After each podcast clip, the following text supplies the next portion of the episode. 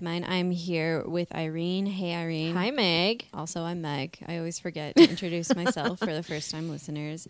We are talking about Bachelorette episode 5. Irene, what'd you think? First impression, or like, I don't know if that's the right way to say it. Yeah, first impressions are, it was like somewhat uneventful, but I also didn't hate all the outfits like I usually do. Also, I would like to actually tell everyone about our audio setup today because it's kind of funny. Please do. So we're at the Silicon Slopes office, and in order for us to record this episode, it has to be, how do you even explain this? It has to be like playing throughout the office space. So This podcast is currently, we're being recorded as people can hear us in the open office area of this space. So that's fun. I warned them. And sorry to everyone out there. We're never allowed back in the office. You know why. Let's start by talking about the Hyatt where they are staying. It low-key looks like a prison. I mean, I will admit, I listened to all of this episode, but I was also painting my nails simultaneously, so a lot of the time my eyes were not on the screen. You missed the wide shot of New Mexico in what? This was like January maybe? Which, we live in a similar kind of climate, and January is not the time to be in Southwest United States. Well, the thing is here in January, it can be pretty if it's snowing. But New Mexico, there's no snow, right? It's like gray and brown are the color palette. I mean, just like New Mexico, you automatically think of Breaking Bad and like drug deals. That's what I think of. And this show is not doing anything to change that reputation. The resort looks like not good. It's ugly weather. I feel very bad for everyone who's there. I know. This episode, I did feel like, wow, I'm really missing the change of scenery. And I really hope the next season is like no more reminders of COVID. You know, like hopefully the next season, I mean, right? Like I never want to hear the words quarantine or bubble ever again. Ugh, it's just like the dates that they're forced to do because they can't do anything. You didn't like the treasure hunt that some producer had to create? The made-up sports that they're making them play. Oh, you mean the rugby basketball hybrid wasn't doing it for you? Like, yeah, with no like protective equipment. Do they not know about CTE at this point? On my way here, I was listening to NPR and they were talking about CTE. Oh, it's bad. You know, but the Bachelorette's always like 20 years behind civil society. Including in fashion. In fashion, in its gender politics, and in its regard for sports. Yeah, it's just, you know, right on brand, I guess. They're all happy because what's-his-face left? Thomas, yeah. And they're like, cool, smooth sailing from here on out. We're not going to have any more drama. Then, Tayshia walks in. And she's like, hey, fellas, someone from my past reached out, and he wanted to meet Katie. And she decided that now's the time for you all to meet him. Here's Blake. Okay, isn't it weird that Tayshia was the one to drop this bomb? Yes, why are they making Tayshia do this? I don't know. And also, after... wasn't this after the conversation that Katie had with Kaitlyn, or is this before? Because at one point Katie has a conversation with Kaitlyn, and she's like, "Nick came onto your season in the middle of the season. That's what happened?" Week. That's a preview for next week. No, it happened yesterday. No, you're right. I'm sorry. You're right. I'm so sorry. Yeah, and Caitlyn's like, everyone was pissed, especially the ones that I was building a strong connection with. And she's like, so these guys are going to be pissed. So Katie receives that information, and then we decide that Tayshia's the one to tell the guys? Like, that's kind of messed up. It is messed up, and I'm also like, is Katie a little bit of a coward? I don't know also if it's like... things were just filmed out of order, and they're trying to trick us into thinking this is a sequence of events. Things were absolutely filmed out of order, 100%. And this episode, I don't know what it is. I don't know if it's because I'm now like in this franchise too deep, but the Frankenbites in this episode were so obvious to me. Like especially with Hunter, he said aggressive one time, and they replayed that soundbite like 15 times. I also love the preview for this episode made it look like Hunter was going to attack Blake, and Blake wasn't even on the date. You know, I'm like, I should know better by now. And that somebody went home in an ambulance, yeah, which we knew. We knew that ambulance clip every time, every season. They make us think that ambulance is coming, and it happened once, and it was what's-her-face, Tiara, because she got cold at a beach. Oh, I miss her. I miss her too. She was so great. She was a gem. All right, so Blake walks in, and you know that TikTok where it's like the music and it's like, hey, how you doing? Yes. It's very much like that. And then he says, I don't like the tension. I can kind of feel it. You don't say, Blake. You're like, wow, okay, yeah, really? You can. Quick. But then the men are like, it's okay, it's cool. Like, she's just going with her heart. I just really hope Blake doesn't get the date card because, you know, like, I hope she respects us all enough. Every ITM was like, Blake better not get the first date card. And so, obviously. And then it's like, Blake gets a date card. Blake gets a date card.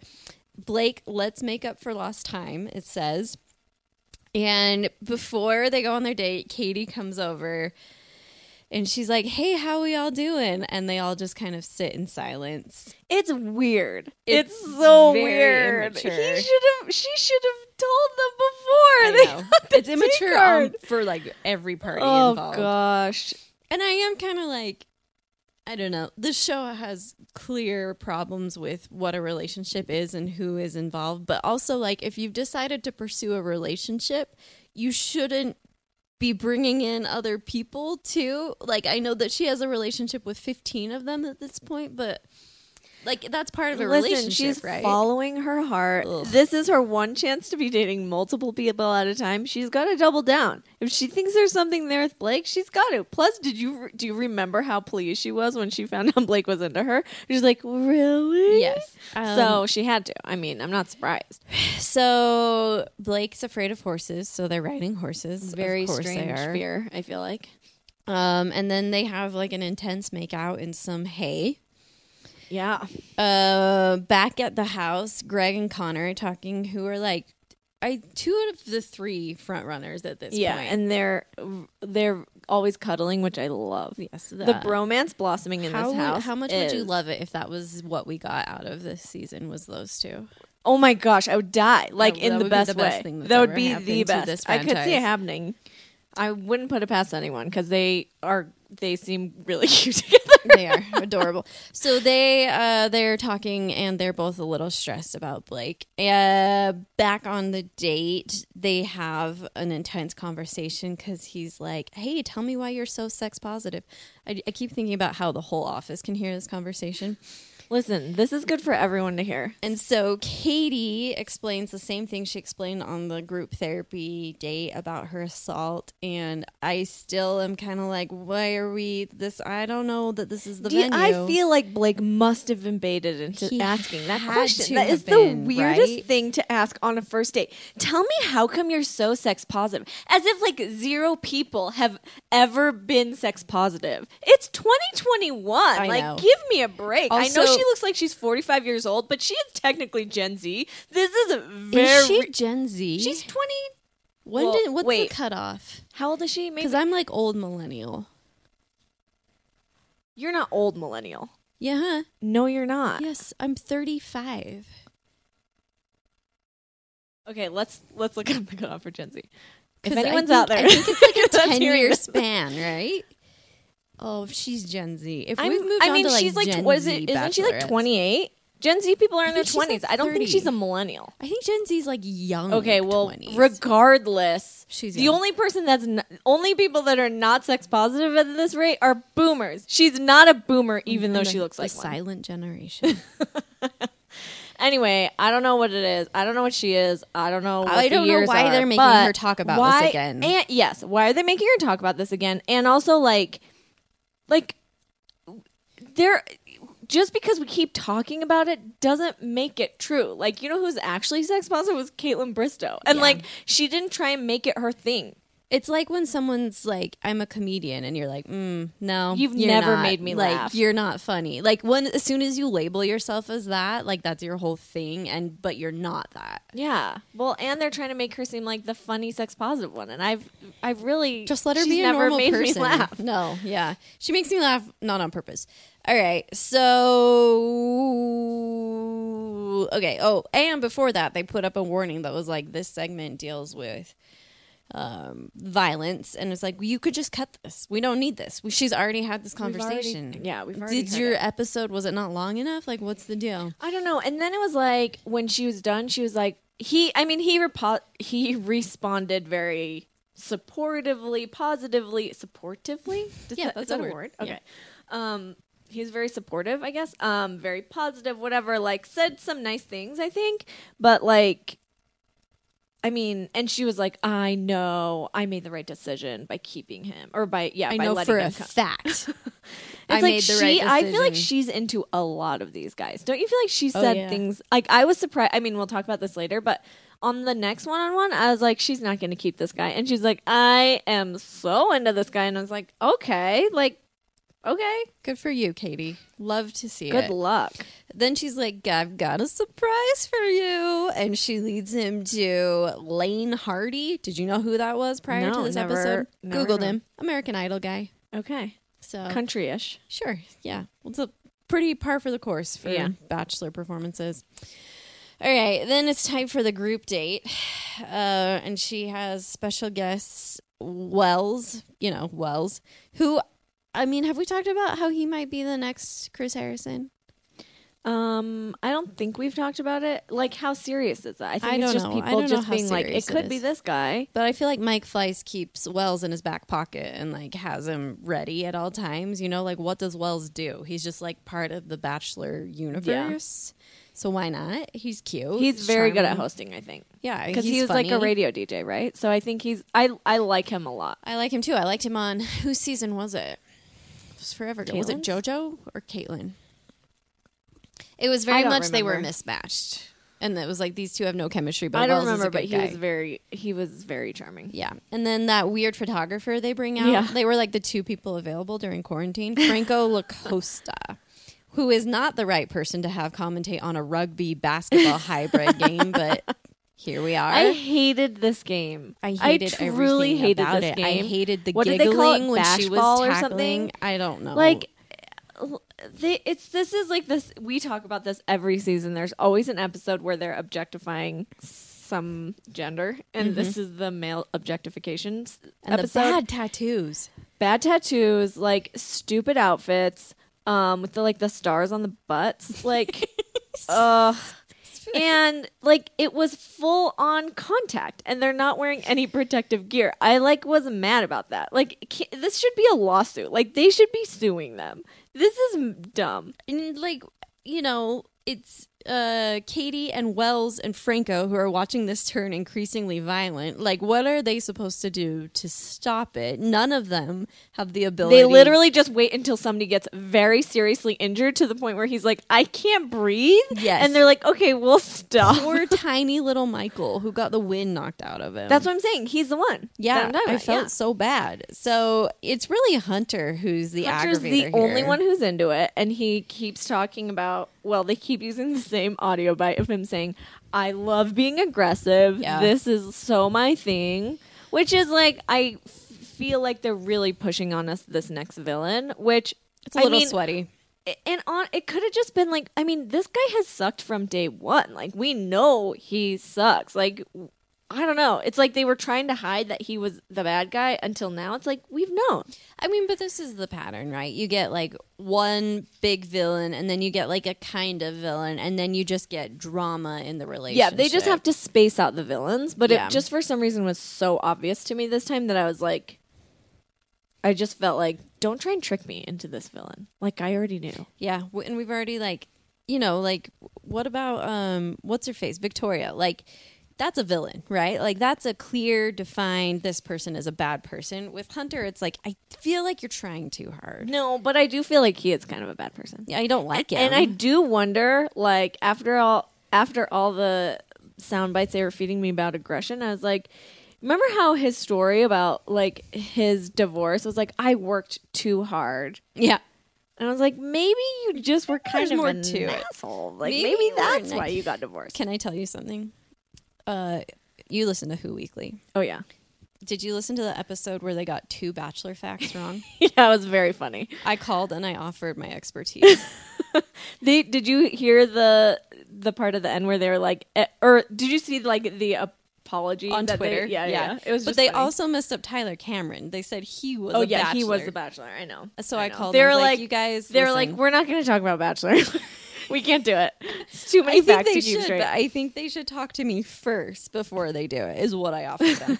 Anyway, back to the episode. So Katie's like, okay, we're not playing anymore because you people are insane and you're all winners, so we all get to go to the after party. So what happens at the after party? Somebody asks to get to first base.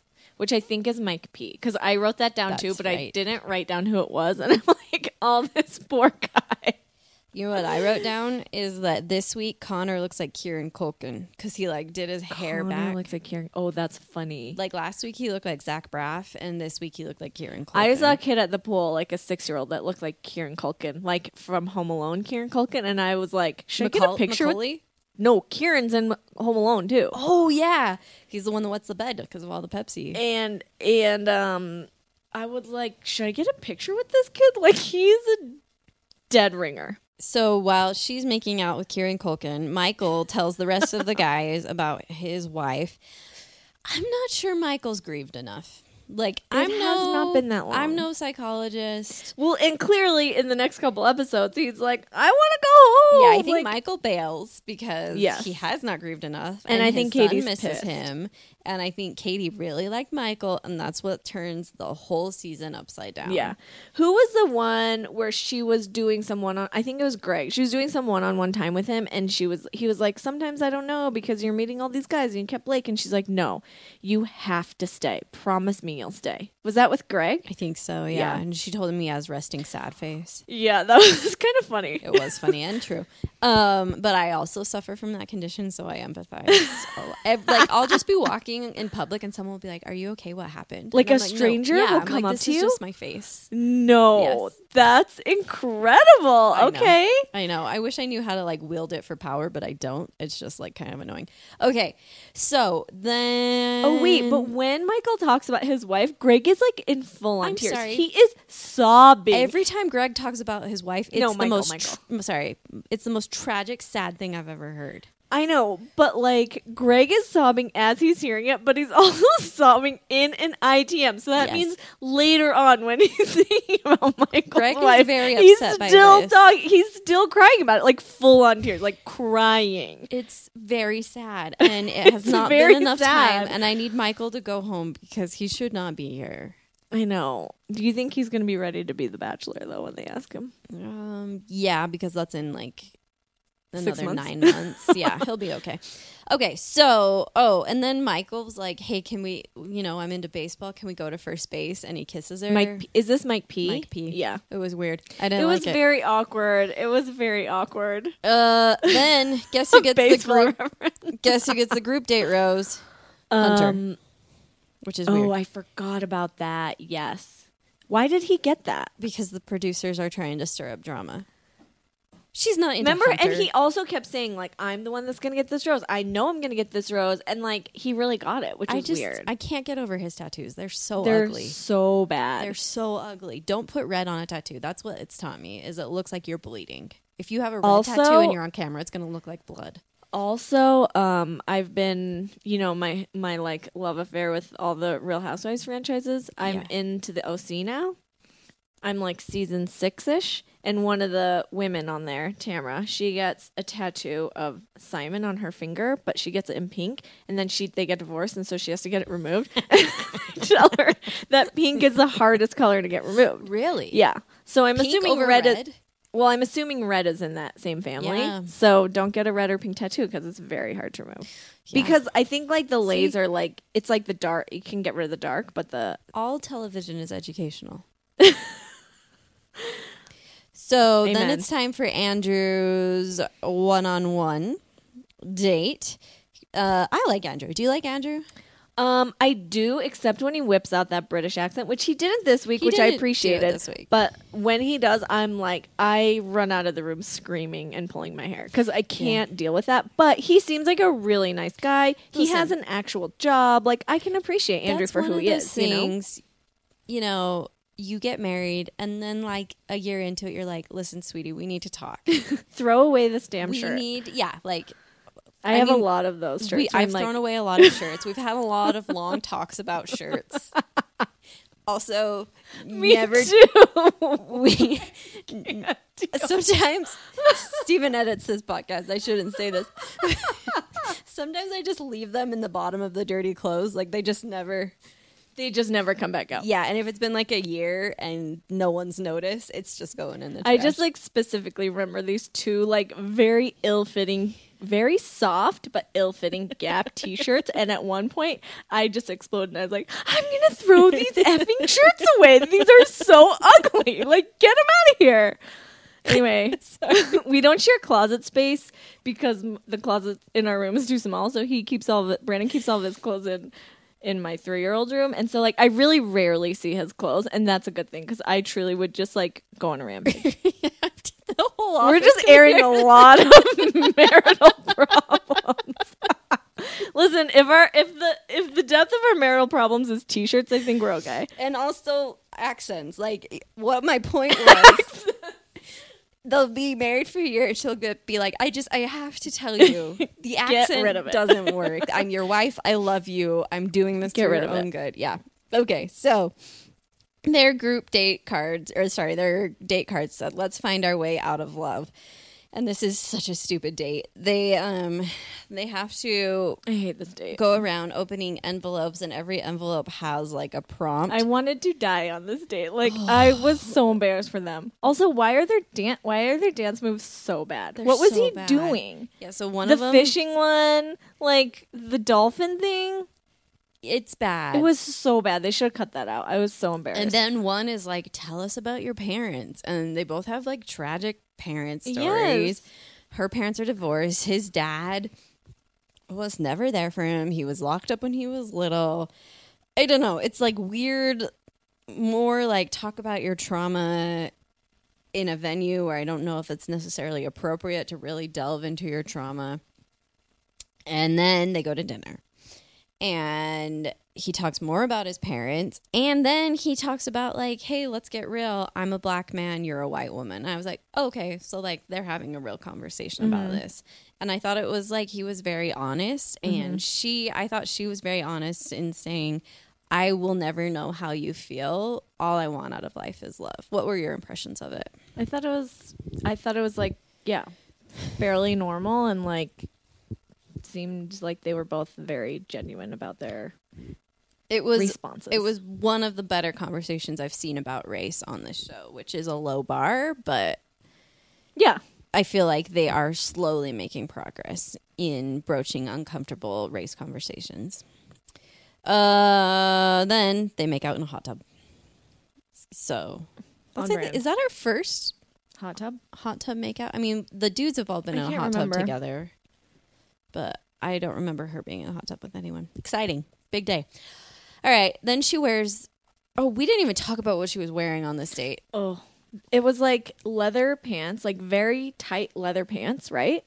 Yes. And like a chain for a belt. I thought she was going to walk in and be like, for this date, we are cosplaying as Danny Zuko and Sandy.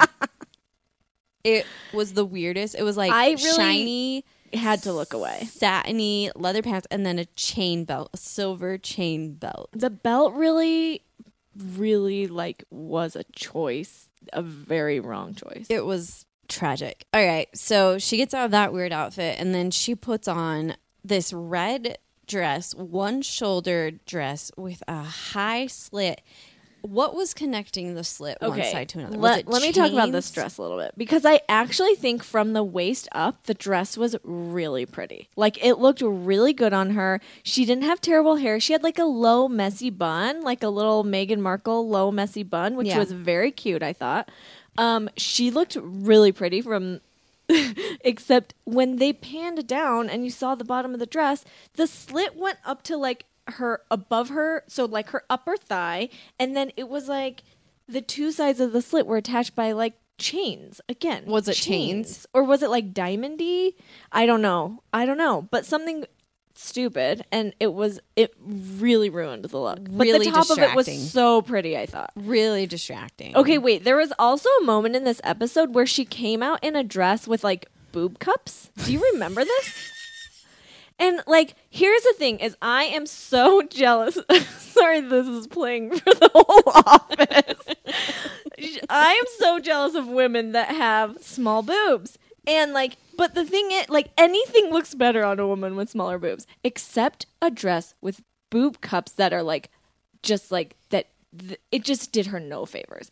The dress was so bad. I don't remember that part of it. But I just remember thinking, why would you choose boob cups for this woman? Like, the red dress looked incredible on her. Yeah, dress with boob cups, just like not the right fit. All right, okay. I'll pay more attention to the boob cups next week. All right. So then she's doing her mingling. Hunter's manipulating her time with a telescope that he brought. Oh, yeah. He said he brought it from home, but how would you get a telescope there? I don't know. Definitely producer. And then James, who has like the most beautiful face. He has like... Oh, James. Does he look like... What are he looks like Heidi Klum. If Heidi Klum was a man... He has a very, like, angular something and, like, very well manicured. Is he the one in the box? He was the one in the box, right?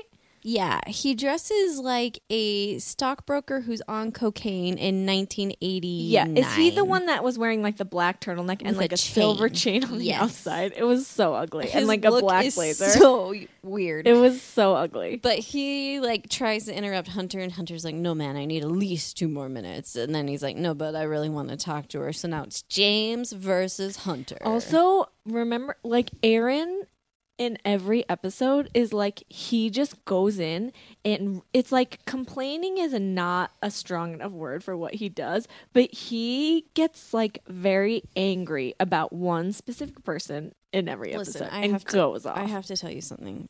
I think part of what made 2020 so hard for me was there was no gossip, right? Like, there was no one was getting together. It wasn't fun gossip. It was like bad gossip where you wanted to like not see these people anymore. Right. But like, I missed like, she said what? You know, like sometimes we just need a little bit of, we need like to dislike someone. Like when Lena Dunham like had to give her dog away. Like that was good gossip. Yeah, that was before 2020. Yeah. Just like low stakes gossip. That's what we need. I think that Aaron just thrives on disliking other people, which I respect. But it's tiring. It's exhausting. Yeah. As soon as Thomas left, he was like, who's my next target? And then it was easy to identify. And he is so good at complaining about the other men in the house. He gets so exasperated by these people. And it's so hyperbolic. They are the worst people to ever live. Sociopathic. Disrespectful. Can't stand that guy. He just gets real worked up. He gets really, really worked up. So now he's got like the whole gang against Hunter. There's a confrontation with James, which was honestly so boring. I don't remember what either of them said, but it's clear. Yeah, they were just like, was it Trey? Where Trey was like, I had the rose last week and I let everyone else have time because that's what nice people do. And you didn't do that. And it's like, Trey, not everyone is you. Yeah. Like, I mean. You're not the standard. Yeah. I mean, I get it. It's annoying, but it's like, bro, like. You're on The Bachelor. I mean, again, Trey like doesn't really have a chance, and so he's working overtime. Yeah. Well, Hunter doesn't have a chance either. No, neither of these people do. All right, so then it's time for the rose ceremony, and it comes down to one rose, and she gives it to Trey, which means Courtney is gone, and then the Asian guy, I think his name is Andrew M. He was cute. He was so cute. He got zero camera time. Yeah. I never saw him speaking to the camera. He has Paradise vibes to me. Yeah. I could see him. And Josh. Josh is the one that I mistakenly said played football for University of Florida. He did not play football for the University of Florida. He was a cheerleader for the University of Florida. And I just wanted to correct myself because... Wow. I liked Josh. I thought Josh was cute. I mean, I'm so glad that you corrected that because I cannot imagine us having propagated that. Propagated? Is that a word? Propagated? Perpetuated. Such a huge lie. Okay, and then so goodbye, guys. And then they're making a toast. And I think that this was just edited creatively where it looks like Hunter cuts off Aaron's toast. Because I think they just wanted to play with the drama. I don't think that actually happened, but it looks like Hunter cuts off Aaron. So we're going to get more drama between those two next week. And this season on, that preview was fire. Yeah, lots of crying. So much crying. Somebody leaves. I bet it's... Well, they're making it seem like Michael leaves because he's on the phone talking to his son. And he's like, I can't handle being away from my son. Yeah. And... basically everyone in the season on is like, get me out of here, buy me a ticket home, I want to go home. Greg wants to leave. Greg wants to leave. Katie wants to leave. Michael wants to leave. Blake wants to leave. Like everyone wants to leave. It's like, Blake, no one's stopping you. Yeah. So I don't know what happens.